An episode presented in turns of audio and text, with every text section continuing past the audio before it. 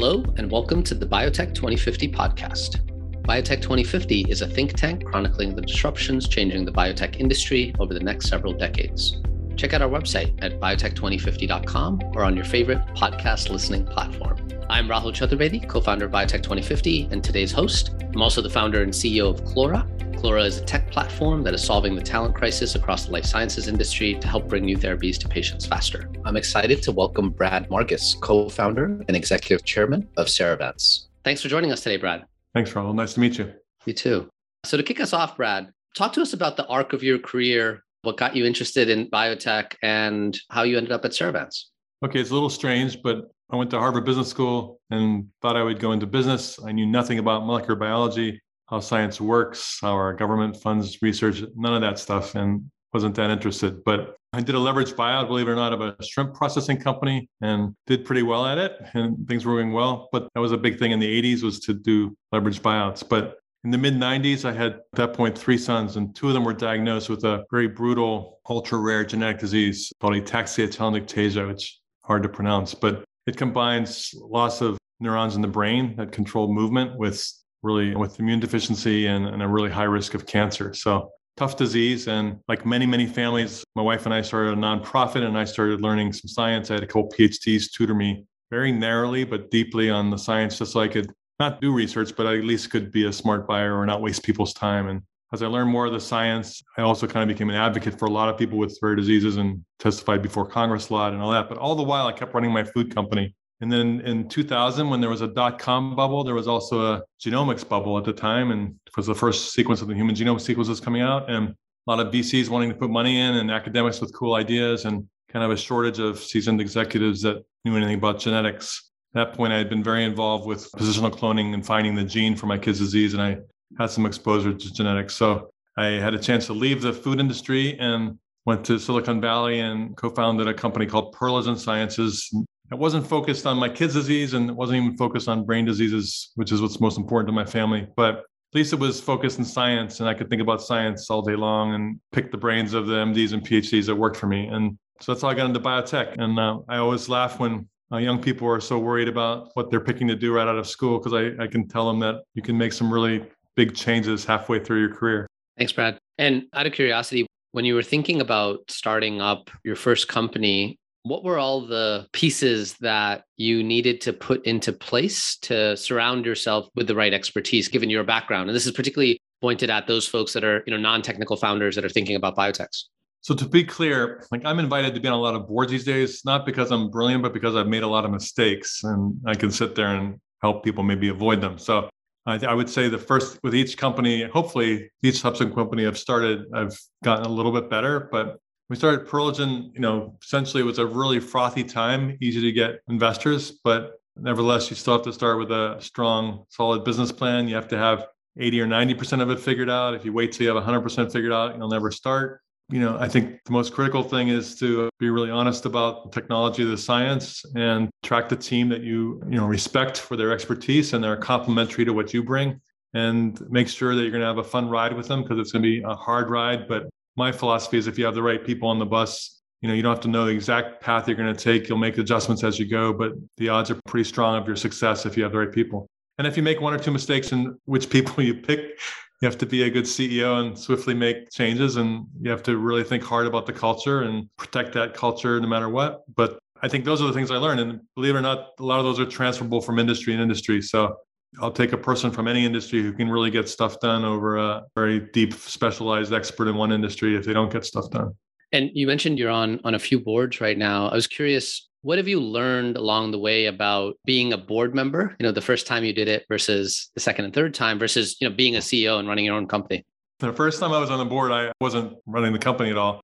It was a challenge. I wanted to push the levers. You know, the CEO asked the question, how would I do this? And I was felt like saying, well, get out of the way. Let me show you, or let me do it. Let me try.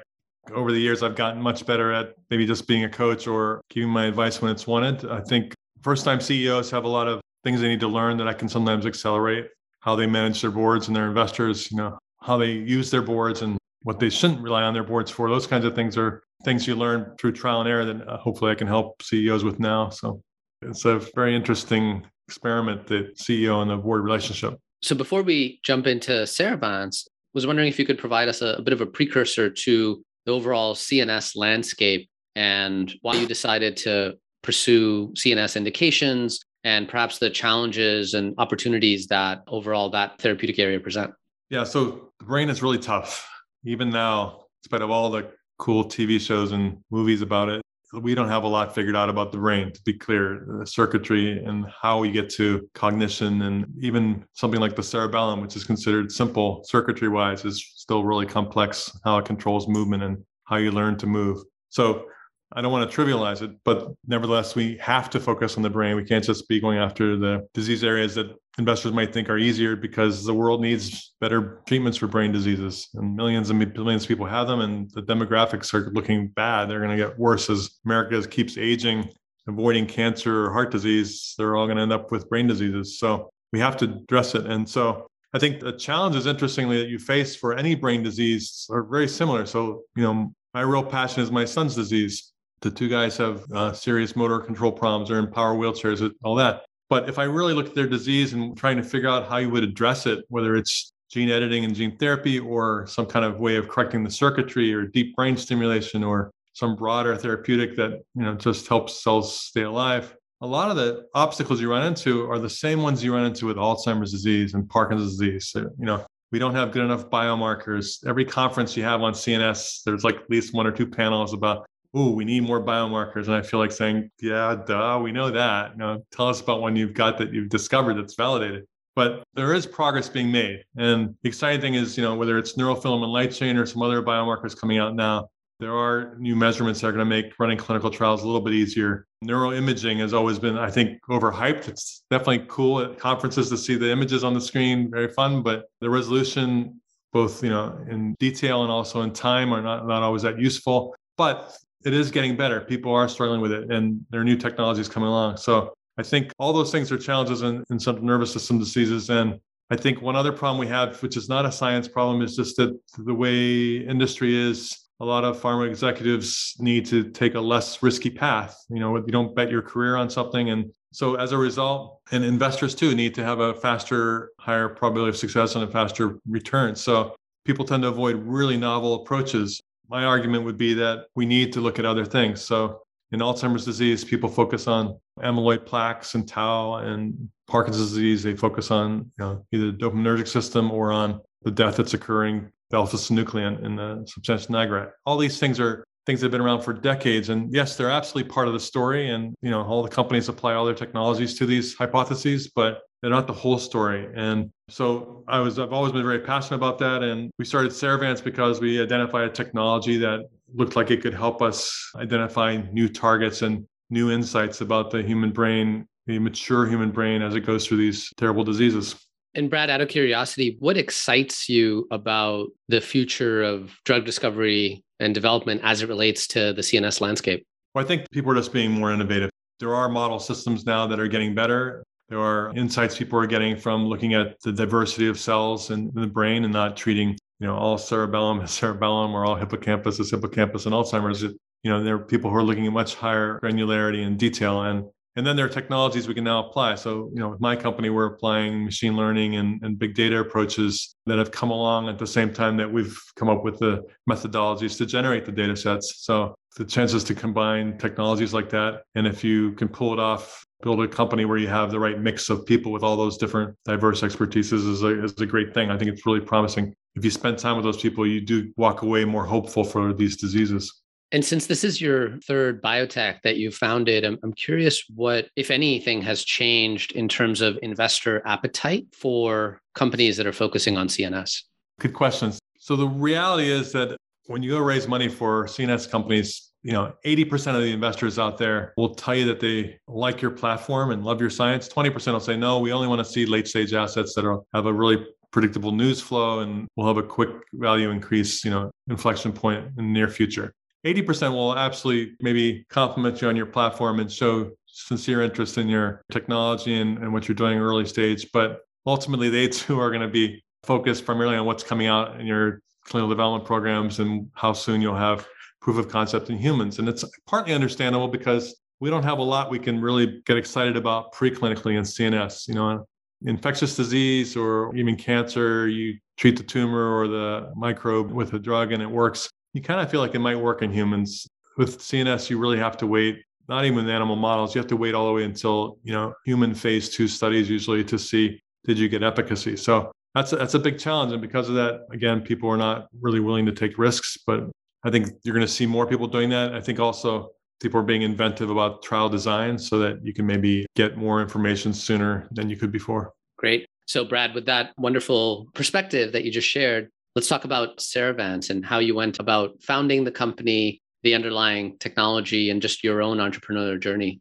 Yeah, so I founded Cerevance with my co-founder is professor at Rockefeller University and uh, a Hughes investigator named Nat Heintz, a really smart guy, a member of the Academy of Sciences, and his postdoc Xiao Xu, and he developed this methodology called NETSseq. So it harnesses an really old approach called FACS sorting, but with a lot of with several innovations that allow us to apply that technique to human brain tissue. And as a result, we're able to sort large numbers of nuclei from specific cell types, even from really rare cell types in the brain using frozen postmortem human brain tissue. And once we sort them, we can pull out RNA and do really deep RNA sequencing to see the expression levels of all the genes in the cell type, not just the highly expressed genes that you usually pick up when you do single cell analysis, for example. We can also do things like pull the DNA out of that specific cell type and look at use ATAC-seq to look at where chromatin is made accessible so you can understand which SNPs people have found associated with causing that disease actually play a role in the cell type that matters in that disease, like the cells that die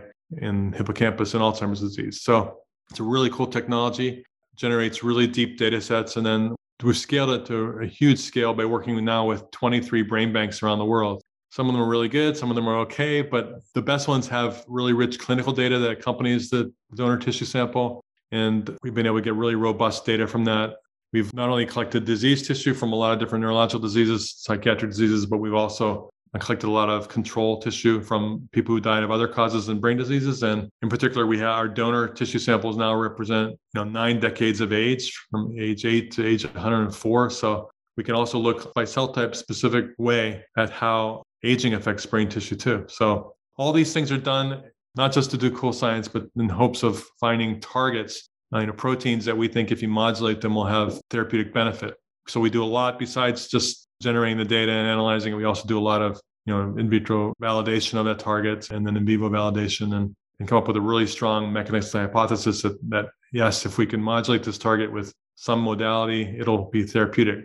At Cerevance, we do a lot with small molecule drugs because that's what we have expertise on internally, but we're really about identifying the targets. So if we can't take a drug forward because it's not tractable by small molecule, we will partner with someone like a you know a gene therapy company or a PROTAC you know protein degrader company or an antibody company to pursue that target. That's what we're about. And what was that process like in the early days to get so many brain banks to sign up to work with you? So they have pretty strict standards usually. I mean it's just precious tissue you know really hard. You can't get it again and again from somebody. Yeah. someone dies and it's difficult to convince a family to do. And they are really good stewards of those tissue samples and what they really want to hear is and understand is that you're going to do something meaningful with that tissue sample and get new insights that could be really helpful to the world. I think we've had to build the trust and convince them that we can make a difference and, and we have. So it's worked out well. That's great. And so talk to us about where you are from an R&D perspective and which indications you're now pursuing. So from our platform, we've identified targets and now we've advanced programs against them. Our lead program is just completed phase two in Parkinson's disease patients, looking at motor fluctuations. So, you know, in Parkinson's disease, you have cells that are dying in your brain that make dopamine. So you don't make enough dopamine, and then you start to lose movement. And then you take something called L-DOPA, usually that your doctor gives you, and it gets converted into dopamine in the brain and floods your brain with dopamine. So the good news is, at least in the early days, that helps you move again. But the bad news is, it does a lot of other stuff. that causes side effects, including a lot of unwanted movements, dyskinesias, things like that. So our idea with that lead program was what if we could find a target that we would modulate with a chemical compound, but a target that was expressed only in this one part of the circuitry in the brain so that very selectively, so that it would have all the benefits of L-DOPA, of dopamine replacement, but without causing all the side effects. And so we used our platform to profile lots of different cell types in the brain, and we found one target. It's called GPR6 was an orphan GPCR. So it's a, a protein no one had ever worked on before. So that's seriously risky, right? If you're an investor or a pharma. But we chose it and made a compound against it that's really selective and potent and safe and tested in animals of Parkinson's disease models and it worked. And now it's been safe in humans. And we should have our data any day now on what happens with our phase two and whether it was effective or not. Our hope is that it's going to significantly improve motor symptoms in Parkinson's patients and have a much better side effect profile. Behind that, we have a lot of other programs and they're quite different. So, to give you an example, we have a program that's going in the clinic later this year, a target that we picked that's expressed really selectively only in the microglia, the immune hmm. cells of the brain. And what that, again, is a novel target, but what it does is it allows us to really precisely dampen inflammation in the brain without just shutting down your inflammatory response, which you don't really want to do broadly in your body. So you know, neuroinflammation is a very hot area right now in neuroscience. People think that for whatever the reason you get Alzheimer's or Parkinson's, neuroinflammation makes it worse. It's like runaway process that happens in your brain. If you could dampen that or slow it down, you might actually slow the progression of the disease.